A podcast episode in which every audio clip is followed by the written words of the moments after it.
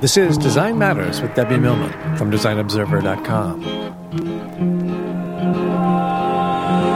On this program, Debbie Millman talks with digital strategist and author Amy Webb about why she makes herself available to clients 24 hours a day, 7 days a week, and about how she gamed online dating to find her husband, who was a little shocked by what she had done. He said it was as if somebody had conjured him up.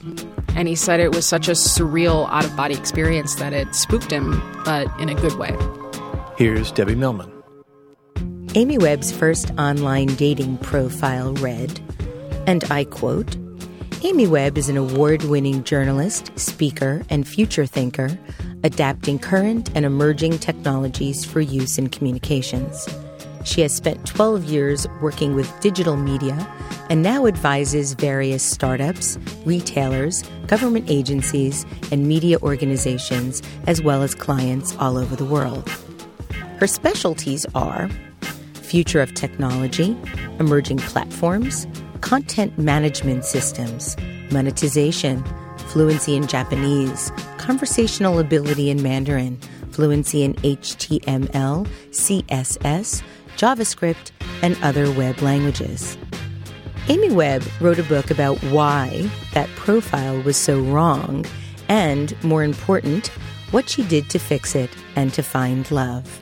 It's called Data, a love story, and she's here to talk about it right now. Amy Webb, welcome to Design Matters. Thank you so much. So, what is it with your obsession with George Michael? uh, George Michael is in the book a lot. His music is described in the book, and rather than doing a traditional bibliography, I wrote a whole separate chapter at the end of the book where I go into deep detail about numerous things, including applying music theory to explain why George Michael's music is exceptional. I started piano lessons when I was four and had a very, very intense musical education. Uh, all the way through elementary school, high school, and then when I started music school in college. And, you know, it was the 80s and I appreciated the music. I really did. And I guess ever since then, I've spent my life trying to convince people of the same, the same thing. But, you know, I, he's my, he's my go to. Well, I respect your position on freedom, but I really think Father Figure is his best song. I think that bridge in Father Figure is one of the greatest bridges in a pop song of all time. I agree. Father Figure is great, but. Uh, I mean, if we really want to get into it, let's go, sister. you know, freedom has the added benefit of the music video. Yes. And it's difficult to separate the music from the video that tells the real story behind that song. And the story is he was in an argument with his label and attempting to break free and do music on his own terms which is what that album Listen Without Prejudice was. And the video, you know, this is back when video still really mattered. Oh, and, and, it was a great it's it is one of the great videos. It is, and he never appears in it. He refused to appear in the video and instead had the supermodels and there were just a few back then. Yeah, Linda and Christy yep. and Naomi. Yep, yeah. yep. And Cindy and there were these massive explosions that sort of led up climactically to the Wurlitzer jukebox exploding and the iconic leather jacket strung with pearls from that, the Faith video. From the Faith video, I never thought I would be talking about this. um, anyhow, it, you know those things exploded, and it it really did tell sort of a deep story about what he was going through. And for me, that's always been inextricably tied to uh, feelings that I have about breaking free, trying to start something new, trying to do something different, and for me that the song is incredibly passionate and energizing but i constantly have this reel going through my mind of, of what was in that video and it's inspiring every time. I contend that if he had a better female lead in the father figure video it would have gotten more traction. The model who was in that video appeared in a few of his videos and i agree with you. She um yeah. yeah in any case you studied classical music yourself. You studied classical clarinet and later graduated with a BA in political science from Indiana University. And in reading your book, which we'll get to shortly, I, I couldn't help but wonder if your expertise in, in music and the abstract thinking that goes along with playing music had somehow influenced your really incredible ability to analyze data. I think so. There are different ways that music is taught. I was taught to read music first. I was also learning how to read letters at the same time. So it was incredibly frustrating. But on the other hand, I see the world in formulas. I can't look at things in any other way. But that background in having to learn not just how to read music, but how and why music works, and chord progressions and arpeggios and time signatures, all of those different things. I think, yeah, it, it probably significantly impacted um, and influenced how I think. You also have an MS from the Columbia University Graduate School of Journalism. Is it true that when you graduated high school, you didn't have a one page resume, you had a 100 page book? Uh, that is true. And that is because my parents had a different approach towards parenting. They actually weren't the type of parents who demanded that we got A's and everything. They demanded that we had incredible experiences. And so my mother, who was a teacher, did everything she possibly could to make sure that my sister and I had incredibly rich experiences by the time that we were graduating from high school. And yeah, we, we each had a binder and everything that we did was documented and recorded. And again, it was fine if we failed as long as we had some kind of experience that led us to the next step. So, after graduating Columbia, you became a writer and a reporter with Newsweek in Tokyo and the Wall Street Journal in Hong Kong, where you covered emerging technology. But ultimately, you decided that you'd be happier and more useful outside of a newsroom setting. Why is that? I wasn't a very good staff member. Problems I, with authority, maybe? you know, no, it wasn't a problem with authority. It was a problem with the status quo. I think in a very logical but non linear way. And for some people, that's a difficult process to be around. I was doing some reporting, and, and for some reason, uh, people were leaving their babies in their cars that summer for some reason. And so there were lots of dead babies. Um, and I kept having to do stories about them. And I thought, you know, wouldn't it be great if I could um, have the an MP3 recording of the calls that the parents were making? Because it just told that story in a much more emotional, sort of deep way. And I had the technology to do that and the knowledge. And at the time, I was still having arguments with people about why digital was a great place for content. And part of that was my immaturity and not knowing how to express my desire to do something and to convince other people that these new modes of communication were, were legitimate. Part of it is that they just weren't ready. And it wasn't I wasn't a good fit. Um, I'm much better suited to being outside of an organization and um, advising them in a way that's not totally disruptive to their daily workflow. Although I usually suggest things that are totally disruptive to their daily workflow, but you know they're in charge of implementing.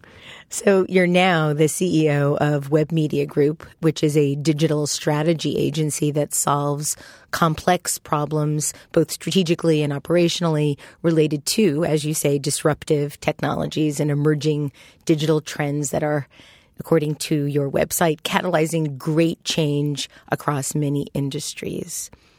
And you describe Webbmedia Group as a very unorthodox consulting firm. And in fact, you hate to even use the word consulting because it, you believe it evokes a kind of work that you shy away from. Mm-hmm. So, why is that? Can you give us some details about the type of work that you do and the type of client that you work with? Well, we advise our client portfolio is about 50% media right now and 50% other. And we're a very small boutique company. And we have the luxury of getting to work with the people that we want to work with. So we don't have to work with everybody who calls. And our criteria are is the organization not just desiring change, but ready to embrace it? And how much of a partner will this group of people be with us? I understand that you are available to your clients 24 hours a day, seven days a week. And I read that you even had a client wake you up in the middle of the night because he was consumed with worry about a vendor meeting the next day.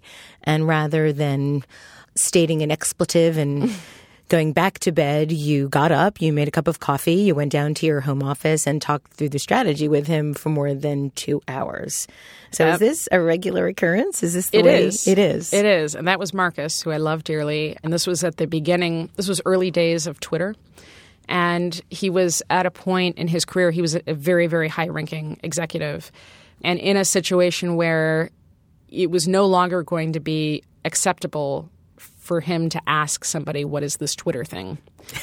um, and at the time, there just was no way to glean that from looking online. So, yeah, he, he called in the middle of the night in a cold sweat because he had no idea how to have a conversation about Twitter.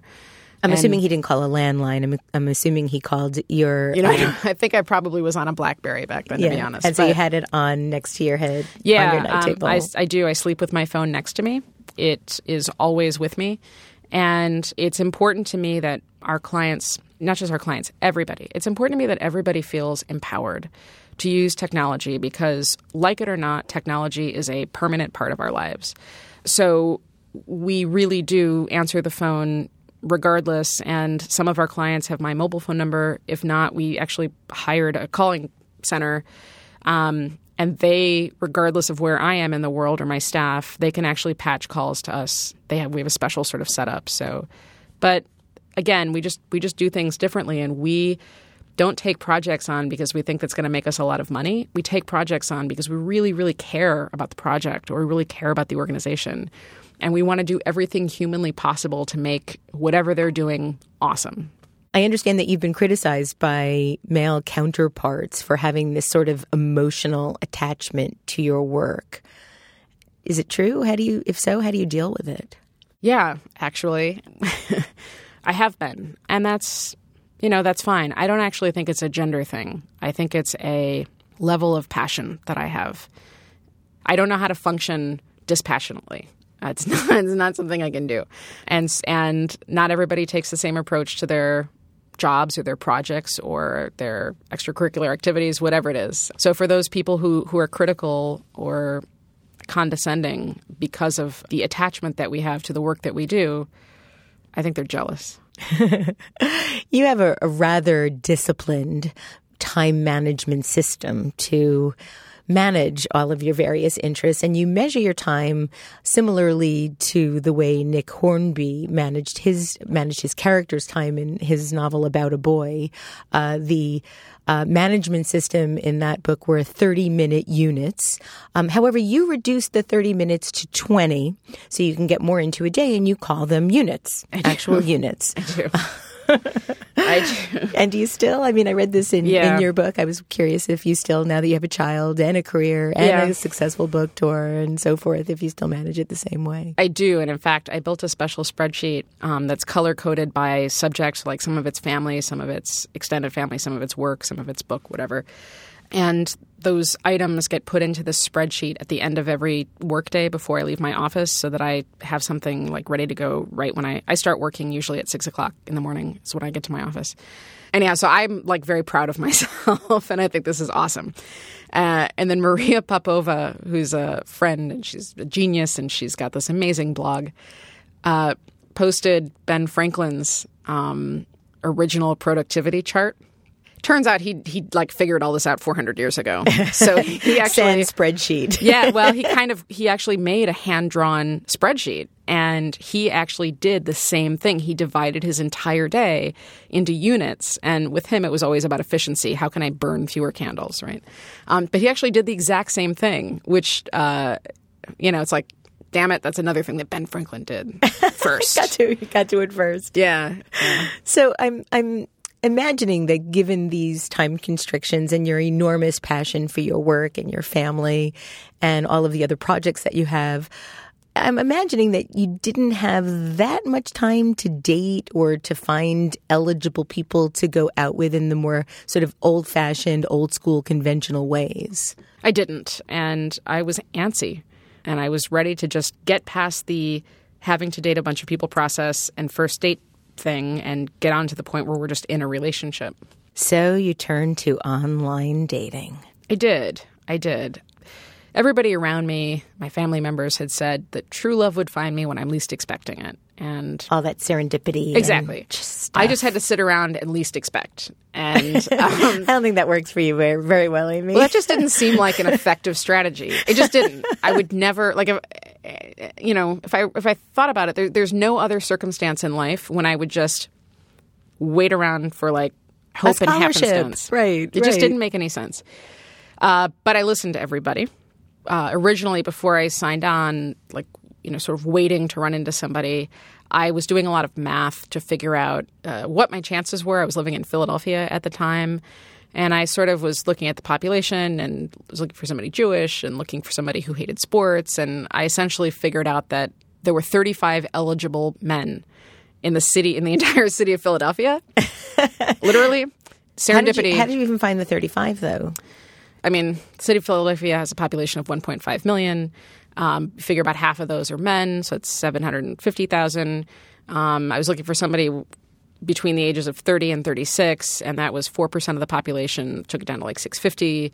And then somebody who was Jewish, and the popul- Jewish population in that age group was only 2.6% at the time. Um, so anyhow, if you go down and down and down, it's it's like 35. Okay. Um, there's not. And then you have to locate them. Well, no, because in my grandmother, my family's grand plan for me, I wasn't supposed to locate anybody. I was supposed to sit around and wait for them to locate me, uh, which just seemed, or like hope that somebody was going to match me up with one of those 35 men, which just seemed ridiculous. Anyhow, so I tried online dating because it seemed to me like that was a smarter strategy. Originally, I was excited about online dating because of the promise of algorithms. Algorithm is a scary word for a lot of people. Yes, it is.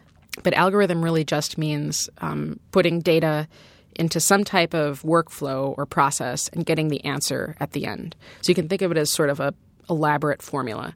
And I liked the idea of an algorithm. I liked the idea of me putting data into a system and having a computer algorithm match my data against other people's data and spitting out those matches. It was basically doing the same thing I had already done, but in a much faster way um, and in a way that I, I couldn't you know do on my own. So I loved that idea, and signing on and online dating seemed like a great idea for me. So you set up accounts with JDate, Match.com, and eHarmony, mm-hmm. and then ultimately wrote a book about how you essentially re-engineered the data to your advantage to find the love of your life. I did. And so the book, Data, A Love Story, How I Gamed Online Dating to Meet My Match, came out this month. It's a fantastic read. It's at times hilarious, heartbreaking, hysterical, and really, really insightful in terms of understanding the back end of what goes into creating a match of any sort in any type of online experience. So I mm-hmm. want to talk about this. So for our listeners that might not be aware of the history of this type of matching, your book provides a fascinating history of the phenomena. And you recount how the first online efforts were, not surprisingly, at Harvard and MIT in the 1960s. Can you describe some of what was going on back then? Well, at the time, I mean, there was a lot going on back then. There, our country was going through a massive cultural transformation. Women were suddenly more sort of free to, you know, date around, and so there were lots of things that were happening. But one of the interesting things was the advent of the computer. And you know, you can look back through history, and anytime a new technology is developed, very shortly after, there is some use for that technology developed for the purpose uh, for sex, right? right? Pornography Of- of some- was the first biggest Um, commercial yeah. enterprise online. Yeah, yeah. So it sort of isn't a shock that we have these big computers available, and now somebody's figured out a way to get get people together, hook you know, hook people up. So there are these uh, couple of guys at Harvard, guy at MIT, and they're simultaneously working on computer matching systems. And at the time, you had to rent space at a computer. I mean, you literally had to like go into an area where there was a mainframe. And some people will remember this, some of you won't. Old Scantron cards where you had to sort of fill out the bubbles, and those would be fed into this giant giant computer system and that would be the data so what they did was they they asked people questions and they fed these cards in and uh, that would eventually spit matches back out one of the companies folded The other company succeeded, but then disbanded. And essentially, you know, online dating sort of went dormant again until the the advent of the internet.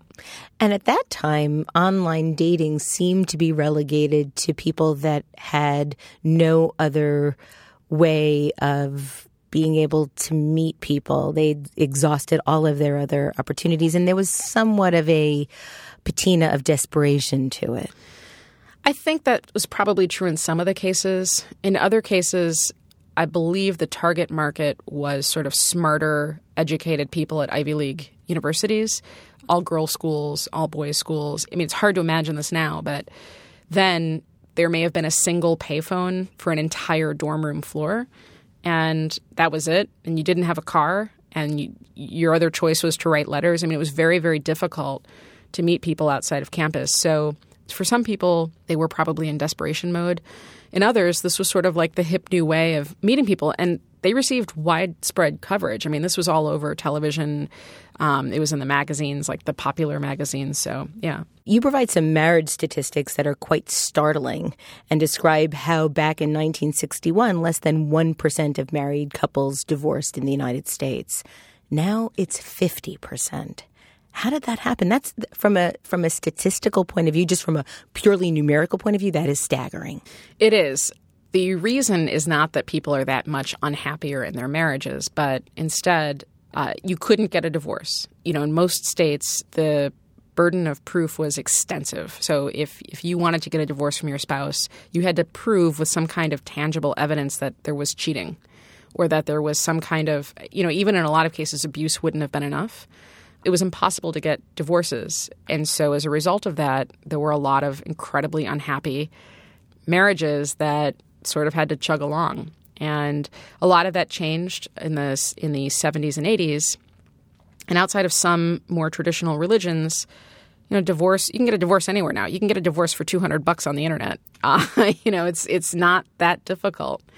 And so our rates are much higher, but a lot of the argument that I'm making in the book is that the reason our divorce rates, I think, are high is because we are entering into marriages that were probably doomed from the start. So we're picking the wrong partners. We're picking the wrong partners. And that is a lot of what propelled you to try to game the online dating system. You found yourself dating people despite the algorithm that were really the wrong type of partners. But it wasn't just the algorithm, it was also the information that you were putting into the system. Sure. You can sort of think of this in two ways. You know, for people who are not online dating, but sort of dating in real life, a lot of people reach a few different points. You sort of get to the point of tyranny of choice. There, there are so many choices. There's so many possible. These are the popular people. I'm going out with so many people. I can't possibly water it down, and you sort of get into this sort of cyclical thinking where you you keep dating because you keep thinking the next person is going to be better. There are other people who and I'm I'm in this other camp where the you know dating is just this exhaustive, oppressive, not fun, um, you know, cycle, and you just want to get out of it, so you settle. In an online space, that is all accelerated. In a single day, you might meet three or four new people decide that you like them, and then be rejected by all of them, or be asked out by all of them, or be flirted with by all of them. You know, the, the th- types of things that take time in real life are dramatically accelerated online, and it's really confusing the hell out of people. Um, and it confused the hell out of me. You know, I I got to a point where the algorithms weren't matching me up with the right type of person, but I didn't want to be alone forever, and I wanted a family, and I, again, like I've got this sort of timeline in my head at all times, and I'm doing the math backwards and realizing that I probably at this point in my life should have been married five years earlier. You get to a point where you either have to settle and accept what you've got, or in my case, um, decide to break the system and see if you can do something better. So, after a particularly gruesome date that actually started out quite wonderfully, it only turned gruesome when you realized that he was actually married. yeah. you decide to take things into your own hands and go on a sort of three day bender yeah. to game the system. Yeah. Tell us about that. You didn't shower, you didn't sleep, you barely ate, you smoked an entire pack of cigarettes. I smoked a lot of cigarettes. And you didn't smoke. Yeah. you drank an entire bottle of wine and you weren't a drinker. So, tell Tell us about what happened that got you into this state and, and what happened afterward. You know, it's interesting. I get asked that question a lot. I get asked the question, did that really happen? Oh no, I, I actually saw the whole thing play out in my head, but This is just the way that I sort of function. I go on benders, work related benders all the time, and multiple days will go by and I guess this is gross, but no, I will like be in a zone. I'll forget what time it is. I will literally forget to eat for a day or more. I won't take a shower because I just, you know, I'm just focused, and people think that's really strange. I well, guess as long as you're working alone, I don't think it really has any consequence. I had a terrible date. I had a great date. I had a great date with a great guy who wound up being a terrible guy and uh, led me to sort of a breaking point. And I decided, you know what, I'm done. I'm I'm done with dating. This is ridiculous. I called my sister, who is my sort of constant confidant, and she's the co-star of the book. And I interrupted yet another fabulous meal she was having with all of her fabulous friends. I said, "That's it. I'm done. I'm done." And she said, "You remember Mary Poppins?" It was a movie that we had watched on VHS tape so many times as a kid that we warped the tape. Um, and she started singing it. And she's an opera singer. And uh, my sister said, You need a list. You need to make a Mary Poppins list. And maybe, just like in the movie, you know, Mary Poppins appears the next day. Maybe like Mr. Perfect will appear the next day. And at that point, I'd had some I'd had some wine in me. I'd had a few cigarettes, and I thought, that's brilliant. That's exactly the right. You know, that's perfect. That's what I should do. And I sat down and I started writing and writing and writing. And pretty soon I had three pages of extremely granular, extremely detailed requirements for anybody that I would go out with. Very specific details. Extremely. He could not like the musical Cats. I, I take umbrage with this, but that's another interview on another day. No, th- this is all. th- There's some context. Um, the previous relationship that I was in, the guy, uh, the guy listened to Cats on full blast, nonstop, um, and also I like had to accompany a bunch of people in high school for like music contests, and they all wanted to sing memories. And All of this is described hysterically in the book for those that are listening So- and haven't yet read it. yeah, I had like you could like musicals, but only certain musicals. And if you liked Cats at all, then like that was a deal breaker for me. Now, you also wanted your perfect partner to weigh 20 pounds more than you at any given time. So, my question is if you gain or lose weight, they have to gain or lose weight with you. That was sort of the plan.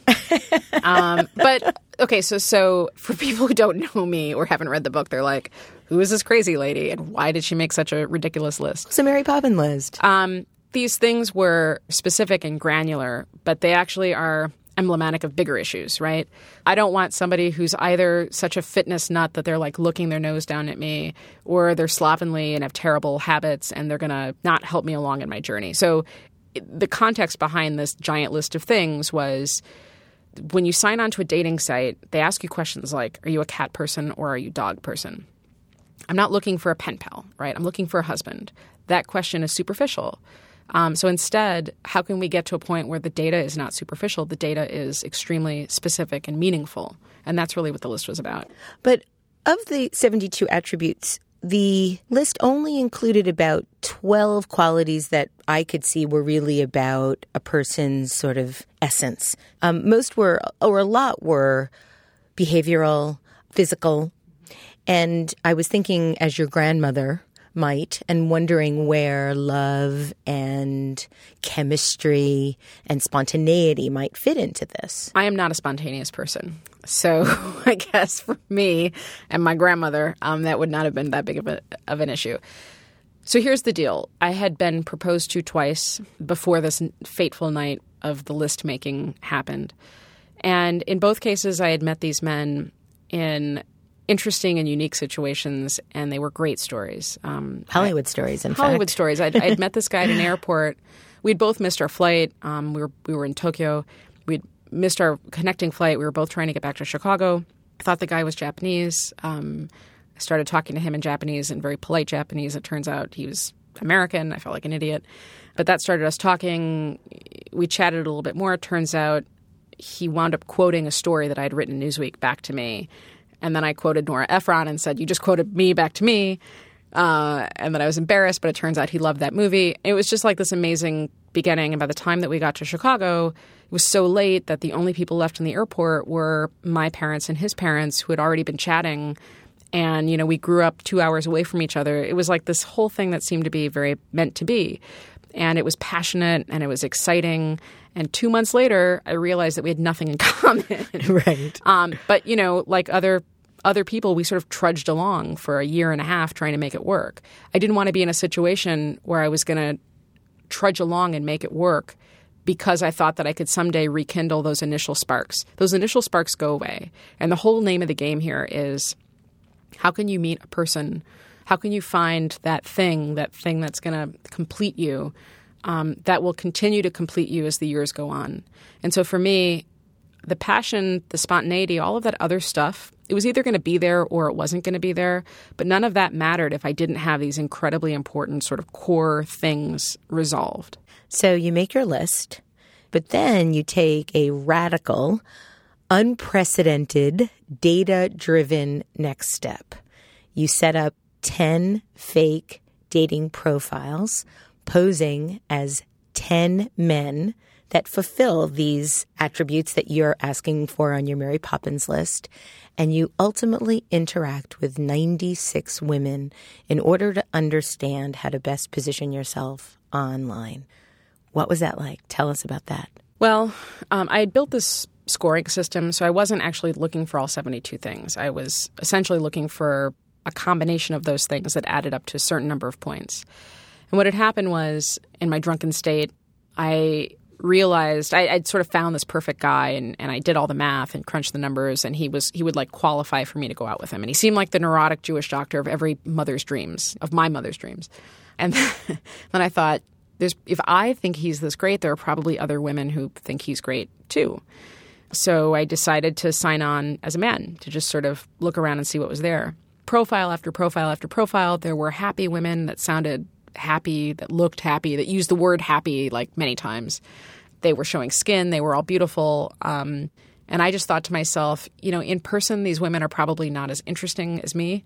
They're probably not as smart as me, but it doesn't matter because I'm never going to get to that in person date with all of these women on this site. And at that moment, I decided I should collect evidence. I should do market research. I should do what I would do with a client and treat myself as a client. So I did. I spent a month um, with these profile archetypes. I had 10, and each one of the profiles had a combination of points that would have qualified him for me to have a long term relationship. And ultimately, all I wanted to know was who are the women that are attracted to the same men that I am? What language are they using? How do they describe themselves? How many words do they use? So I, I started collecting that information and I was shocked. I realized that copying and pasting for my resume was not a good idea, right? Um, JavaScript wasn't going to get not, you there. Like, monetization as one of my things was like not not a great idea. Um, but I didn't know what what were the right things to do. So you diligently noted all of these women's behaviors and responses, how they designed their profiles, how long they took to respond to messages, as you mentioned, how many words were averaged in their responses and you reversed engineered what made a popular profile that attracted the men that you were most interested in meeting.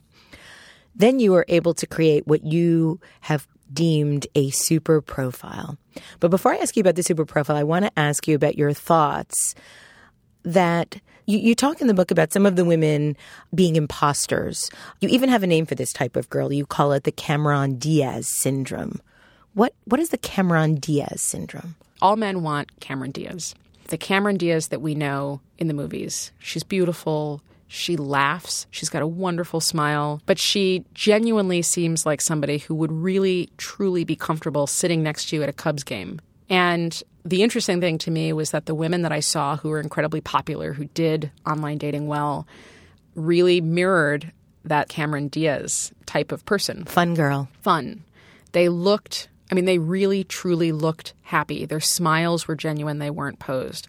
They looked healthy. They were showing skin, but not in a too like sexy way.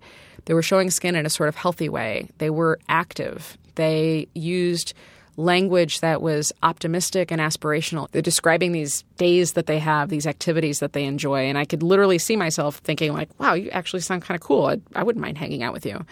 Or I wish I could be more like you. And I, I learned a lot in the process. And that's not to say that I was going to try to change my personality to be more like the Cameron Diaz model, because I don't think that's possible for me. But it did send clear signals that I needed to lighten up a little bit. I'd like to read a passage from your book about online profiles in general. You say, Many of us answer the questions on dating sites aspirationally rather than honestly. We think about idealized versions of ourselves and paint a skewed profile, often not on purpose, but because these sites are designed to make us feel good about ourselves. How do they do that, Amy? Well, any circumstance where you're answering questions that's not a government form, the activity that you're supposed to perform is to answer questions honestly and thoroughly the more that you can enjoy that process and feel lifted up and feel complimented in that process, the more likely it is that you're going to continue to click, that you're going to continue to contribute data.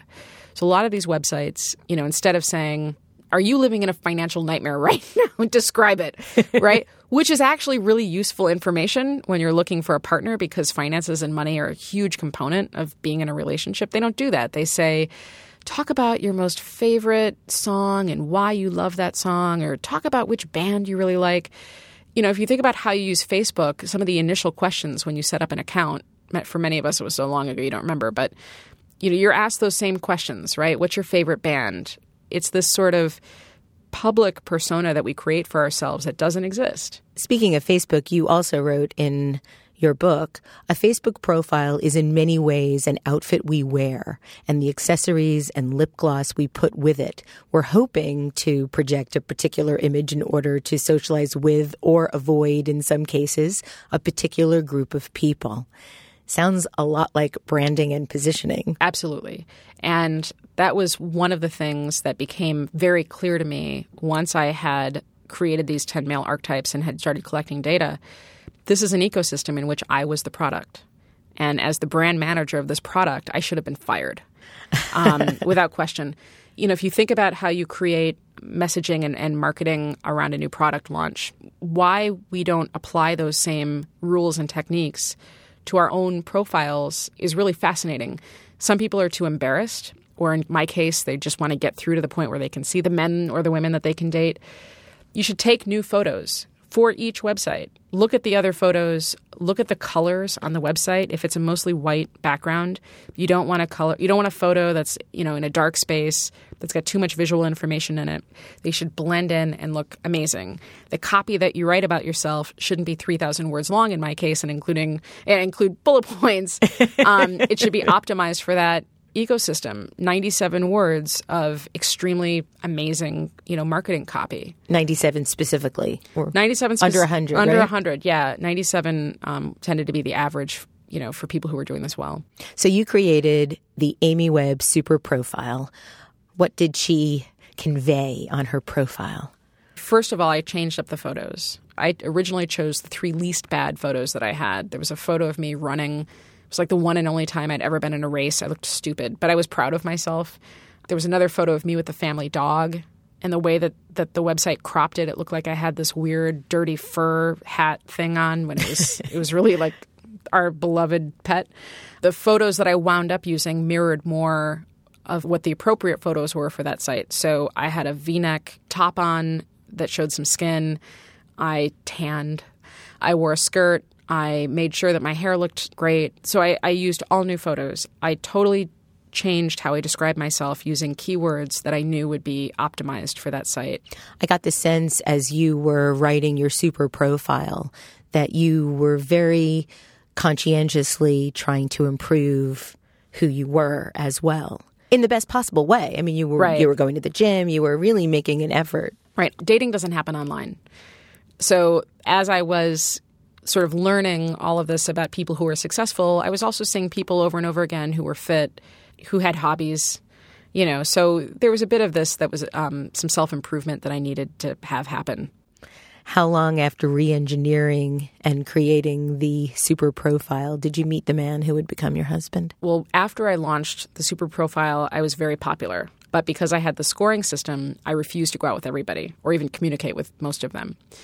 A couple weeks later, I determined that I needed a bigger data set. So because you were only meeting the 35, right? exactly. you know, I thought it didn't matter if I moved, and there was nothing holding me to Philadelphia. So I expanded my geographic reach. Immediately, I found this guy who seemed great and right off the bat scored uh, the requisite number of points which um, was, I believe, 750? Seven, seven, yeah, it was 750 to communicate, 950 to like date. 700 for me to uh, communicate with him, either for me to send him a message or Out of a maximum of how many points? 1500. Right. Um, and then it was 900 for me to go out with him. And then uh, he had to be somewhere in the 1100 range for me to really start thinking about dating him seriously. Uh, and this guy scored, you know, the requisite number of points right off the bat. And we started talking. And three weeks or so after that, I went on what is my what was my last ever first date.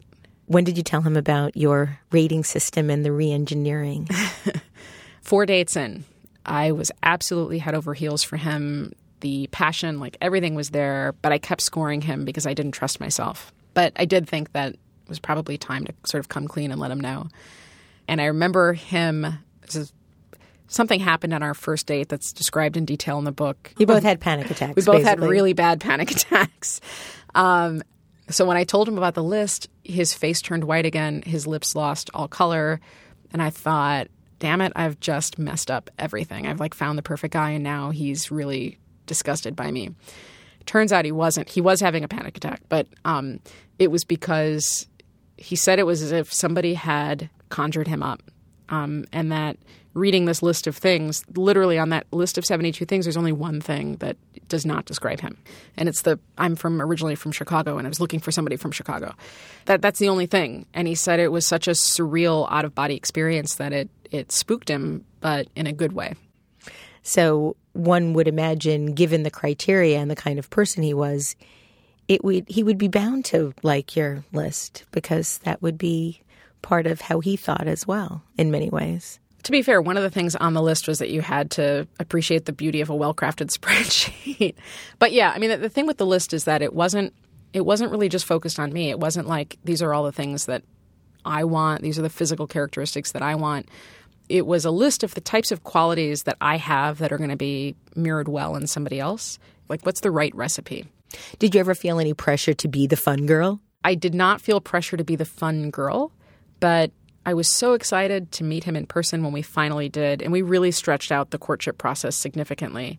I couldn't help but be the fun girl. I didn't have a choice. It was just sort of, I guess I said earlier about sort of passion, and I can't hide my passion, um, and I can't mask it. You know, it was this. It was the same thing with him.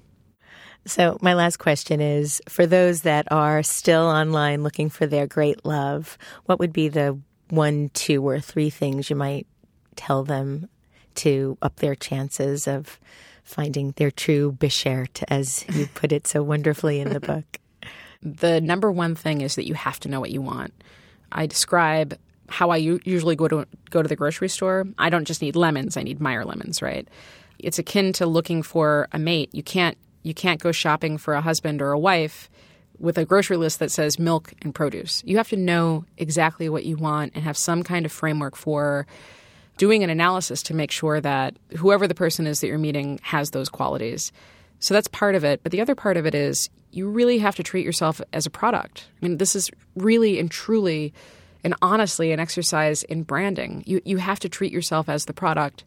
You have to understand that in this ecosystem, the algorithms don't work yet so well that they're really truly able to, to match. So instead, you have to think of yourself in this giant catalog, this product catalog, and doing everything you possibly can to make sure that of all the beige shoes, you are the sexiest, most fun, most, you know, amazing pair of beige shoes. So it really does mean focusing on photos, writing great copy, using keywords, and not relying on algorithms, but instead coming up with your own system to pinpoint the right people for you. Amy, congratulations on finding the love of your life in this wonderfully original way. You can find out more about Amy and to watch a TED Talk about her marvelous book, Data, A Love Story How I Gamed Online Dating to Meet My Match. Visit datalovestory.com. I'd like to thank you for listening. And remember, we can talk about making a difference, we can make a difference, or we can do both. I'm Debbie Millman, and I look forward to talking with you again soon. Design Matters with Debbie Millman is recorded at the Masters in Branding Studio at the School of Visual Arts in New York City. It is produced by Curtis Fox Productions. The show is published exclusively by DesignObserver.com. You can subscribe to this free podcast in the iTunes Store.